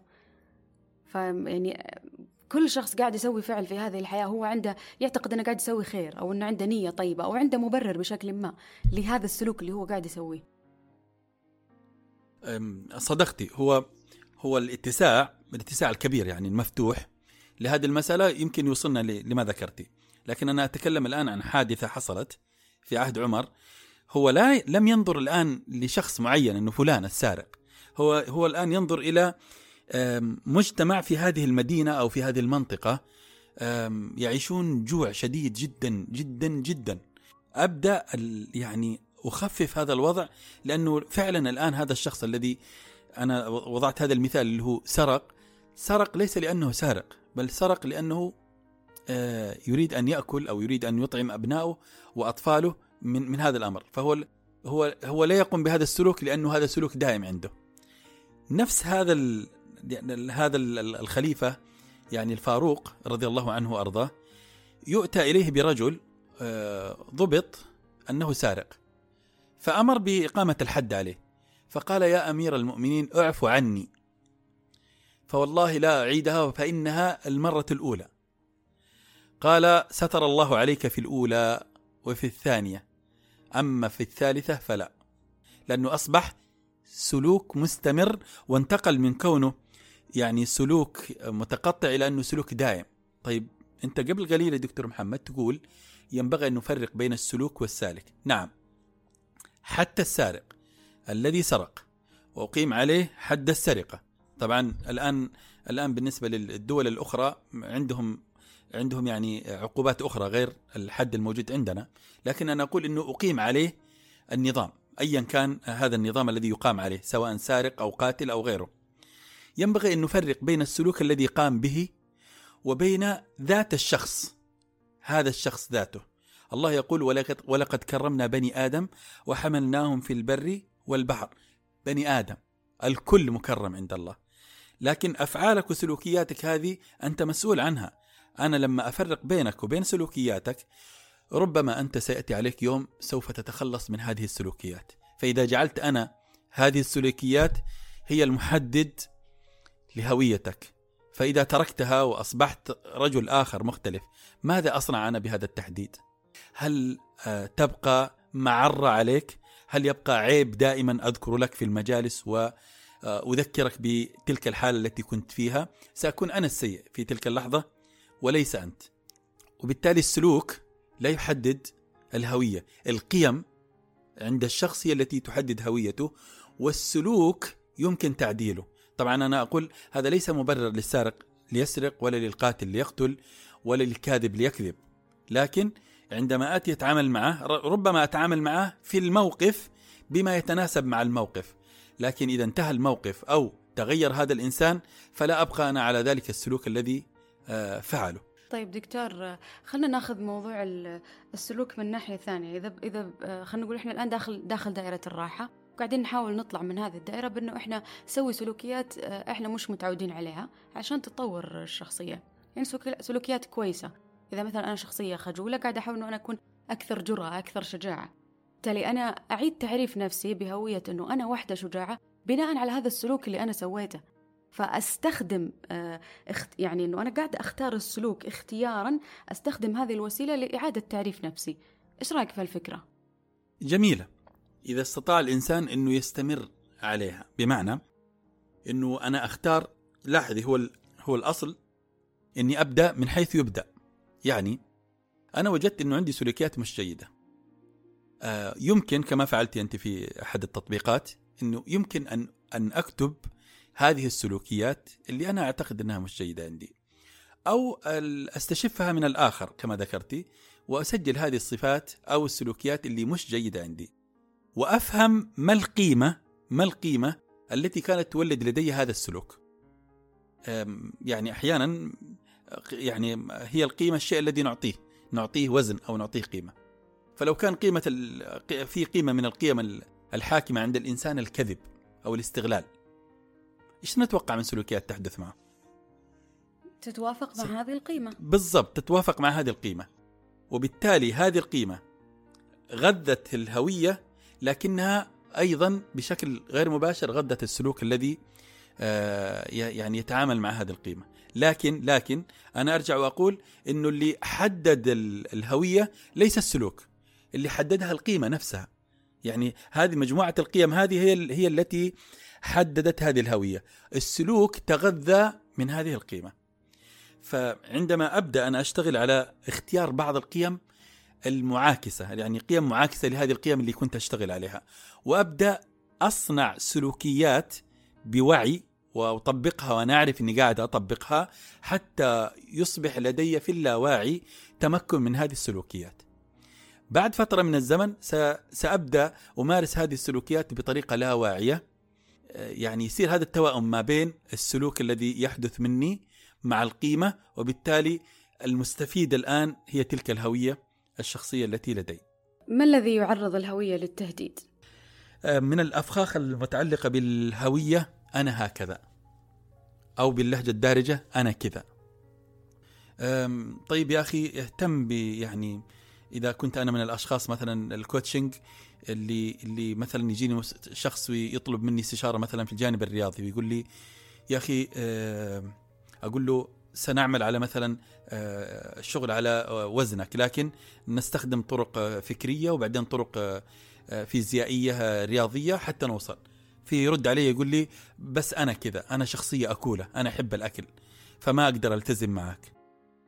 أنا كذا؟ هذا اللي نقصده بتع... بتعريف النفس هو عرف نفسه بشيء حدده حدد. شيء حدد بالضبط. هذه النفس. بالضبط. فيقول لك بدل إنه يعززها. أيوه. ومش مقتنع إنه هذا التعريف قابل للتغيير. لو لو اقتنع لاتسعت هويته لكنه اضطرها في هذا الشيء. أنا كذا. فأنا كذا فخ كبير أنت جدا. انت عارف دكتور إنه واحدة من القرارات اللي اللي يعني أخذتها مؤخرا إنه قررت إنه أنا ما أقول أنا كذا. لأنه في في كل مرة أقول أنا كذا ألقى نفسي إنه عادي بعد فترة أنا أكون مسوية مسوية شيء معاكس مثلا للشيء اللي أنا قاعدة أقوله. بطريقة إيجابية طبعا. يعني أبسط شيء مثلا نوع من أنواع الأكل إنه أنا ما آكل هذا الأكل وخلاص قرار قطعي. بعد فترة يعني أكون أكلة عادي أو مثلا يصير من مفضلاتي. فكل مرة تتغير الشخصية كل مرة تتغير حتى قائمة الرغبات والمفضلات. بالتالي ما في شيء اسمه أنا كذا. أنت ما أعطيت نفسك الفرصة لتكون شيء آخر. بمعنى مش شيء آخر أنك تكون شخصية أخرى لكن أقصد أنك تطور في هذا الشيء اللي عندك. تأكل أكلات مختلفة تقوم بتجربة مختلفة تطبق شيء مختلف تفعل شيء ما فعلته سابقا. حتى تبدأ هذه الهوية عندك تتسع. ولا تكون محددة بهذا الشكل. واحد من الأفخاخ أيضا للهوية هم أبخص فيجي يقول لك والله الشيخ فلان أبخص أو يقول لك الطبيب أبخص هو أدرى باللي يصلح لي والذي لا يصلح لي.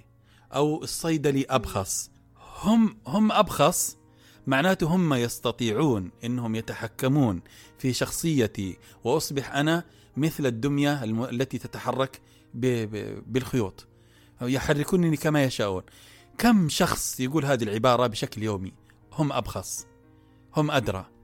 لكن هذه شخصيتك وهذه هويتك وهذه حياتك أنت. فإذا سلمت مفاتيحها للآخرين وقلت هم أبخص النتائج التي ستحصل عليها أنت المسؤول عنها وليسوا هم. حتى وإن قلت هم أبخص ثم عدت انقلبت عليهم لا تلومهم. فلوموا أنفسكم. أيضا من الأفخاخ المتعلقة بالهوية. واحد من هذه الأفخاخ آه، عبارة يعني في الغالب تقال حتى في مسار الوعي. أنت وش رأيك؟ هذه فخ من أفخاخ الهوية. أنت وش رأيك؟ لو يقولها الشخص استئناسا برأي الآخرين هذا شيء رائع جدا. من لما بدأت دكتور وأنا أسئلتي كلها كانت إيش رأيك؟ إيه؟ لما نناقش الأفكار اللي كنا نطرحها. على اعتبار أنه كل الكلام اللي قاعد ينقال آه، من أي شخص آه، في الحياة هو آه، رأي ولا يؤخذ على كأنه حقيقة. بالتالي للشخص اللي اللي قاعد يسمع الخيار في إنه يأخذ هذا الكلام أو لا. زي ما أنت قاعد تتفضل الآن إنه للعرض وليس للعرض للفرض. بالضبط. و... وأنت لما سألتي أنت لست لست خالية من فهم ومعلومة وأنت تعرفين هذا.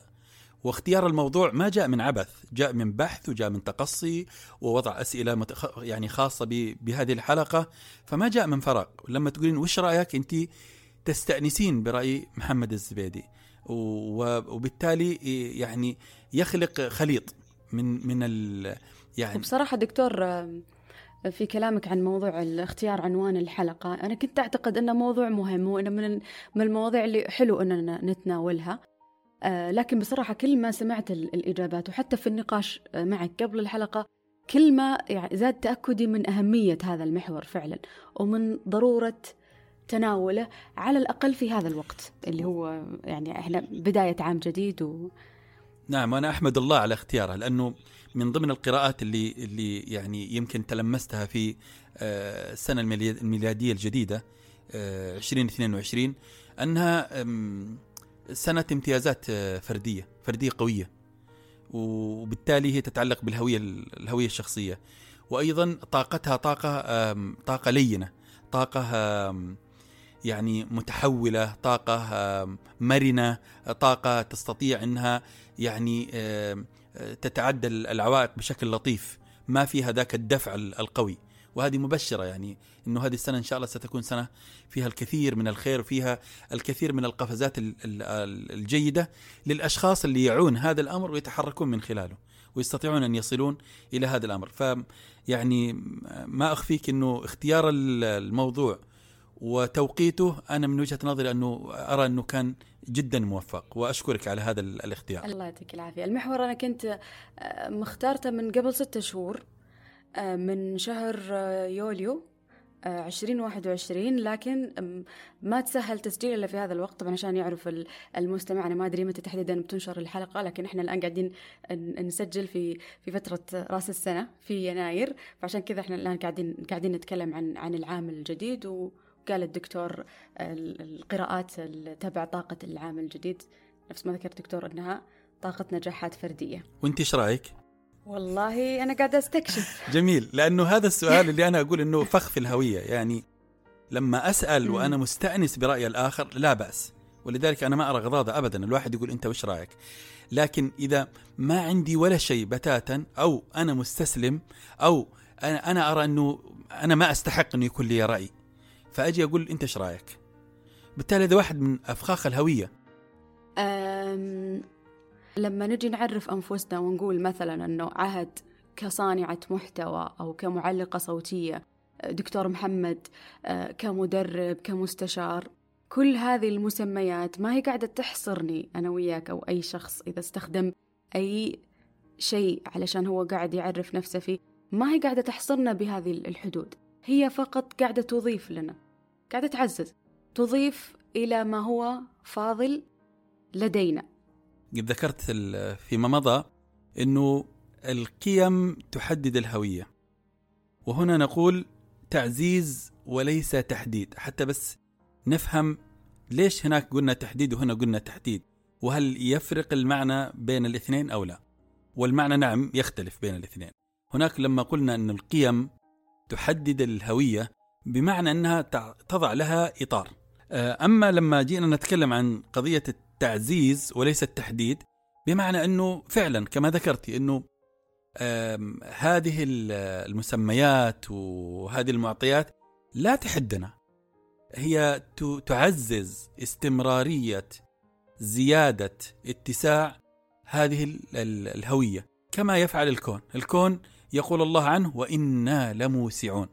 وبالتالي ينبغي أنت كشخص أن تسمح لهذا الكون الداخلي الذي لديك في الهوية أن يستمر في الاتساع بكل دقة متناهية. استنادا على فكرة التغيير والثبات عملية إعادة التشكيل مستمرة على اعتبار أنه ما في ثبات في الحياة إما أن نتقدم أو أن نتأخر فيصير ديدن الإنسان التطور مثلما أن ديدن الحياة تغيير. فبناء على هذا إحنا نقول أنه موضوع الهوية آه، موضوع مستمر بإعادة التشكيل. آه، إعادة التشكيل حتى حتى تتضح للمستمع الكريم إعادة التشكيل لا تعني الانسلاخ. لأن هناك من يأتي في ذهنه إنه أعد تشكيل هويتي بمعنى أنسلخ من الهوية القديمة وأبدأ أشتغل على هوية جديدة يعني أبدأ من الصفر ونقول لا. إعادة التشكيل إنك تجد جوانب معينة في هذه الهوية تحتاج إلى لمسات تحتاج إلى إضافات تحتاج إلى تعديلات تحتاج إلى زيادة تحتاج إلى يعني تشذيب بعض الجوانب فيها بحيث تتمكن هذه الهوية فعلا من آه، التشكيل أو إعادة التشكيل بشكل آه، سليم. ويعرف الإنسان إنه قادر على إنه يتدرج في هذا الأمر حتى يصل إلى أعلى ما يمكن أن يصله في صناعة هويته أثناء البحث إذا تذكرين هذا الأمر إنه قلنا نحن نبحث عن هذه الهوية نستكشف هذه الهوية وفي الطريق نحن نصنع الزوايا والجوانب التي آه، تجعلها في أفضل حال وتجعلها آه، يعني قادرة على التوسع وقادرة على الاستمرار. أتساءل دكتور عن كمية الوقت وحجم الجهد اللي بنختصرهم لما ندرك إنه في فجوة وخلل في تعريفنا لأنفسنا. شكرا دكتور، شكرا على لطفك، شكرا على وجودك، شكرا على كرمك وكل ما قدمته وتستمر بتقديمه. شكرا آه عهد أنا كنت أريد أن أسميك بالمسميات التي أعرفها ولكن أعرف أنك تحبين آه، أن نناديك آه، عهد وتجدين أنه يعني هويتك تنطلق من من هذا الاسم فشكرا لك على هذه الحلقة وشكرا لك على هذا الموضوع وشكرا لك على هذه المحاور التي تطرقت إليها وشكرا لك على يعني تحمل هذه التفاصيل ومحاولة إيصال هذه الصورة بأفضل الطرق والأشكال الممكنة للمستمع الكريم حتى يستفيد من هذه الدردشة أنا أسميها دردشة في آه، الهوية آه، يعني في ثوب الوعي ونحاول آه، نسعى أنا وإياك قدر ما نستطيع أن نوصلها بهذا الثوب القشيب والجميل قدر ما نستطيع. لا أنسى أن أشكر كل من ساهم بطاقته النقية في خروج مثل هذه الأعمال دون استثناء. ابتداء بمن يدير آه، شركة ساندويش ورقي ووصولا إلى عامل النظافة الكريم إن وجد في هذه الشركة بحيث كل هؤلاء ساهموا بطاقتهم النقية في إخراج مثل هذه الأعمال ووصولها إلى المستمع الكريم. ولا أنسى في الأخير أن أشكر كل من يسمع آه، هذه الحلقة في أي مكان وفي أي زمان لأنه آه، أعطانا من وقته وأعطانا من آه، جهده وأعطانا حتى من أحاسيسه ليضخ في هذه الحلقة طاقة جميلة تصل إلى الآخرين. الله يعطيك العافية دكتور شكرا. عندما تتلاقى المتضادات عند قممها كأن تجد النور في قلب الظلام. هي هكذا من قمة التعقيد إلى قمة البساطة. هي ببساطة أعد تعريف نفسك في كل مرة. أرجو من كل قلبي أن تكون هذه الحلقة قد حققت رسالتها وأجابت على ما في ذهن المستمع من أسئلة. في حفظ الله.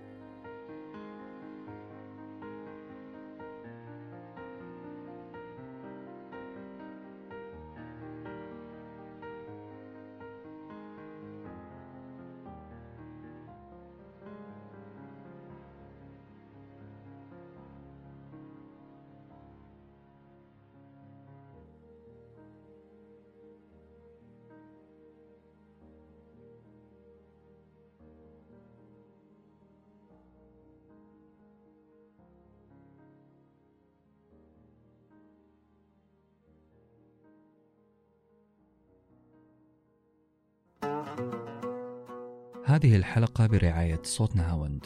صوت نهاوند مساحة فن تدرب فيها على آلة موسيقية شرقية أو غربية.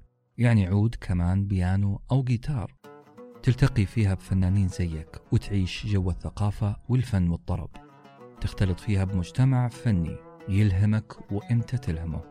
وكمان ممكن تقابل صناع المحتوى وتزور استوديوهاتنا وتكون واحد من صناع المحتوى المحترفين. صوت نهاوند. لكل مقام مساحة مساحة فن تكتشف فيها فنك.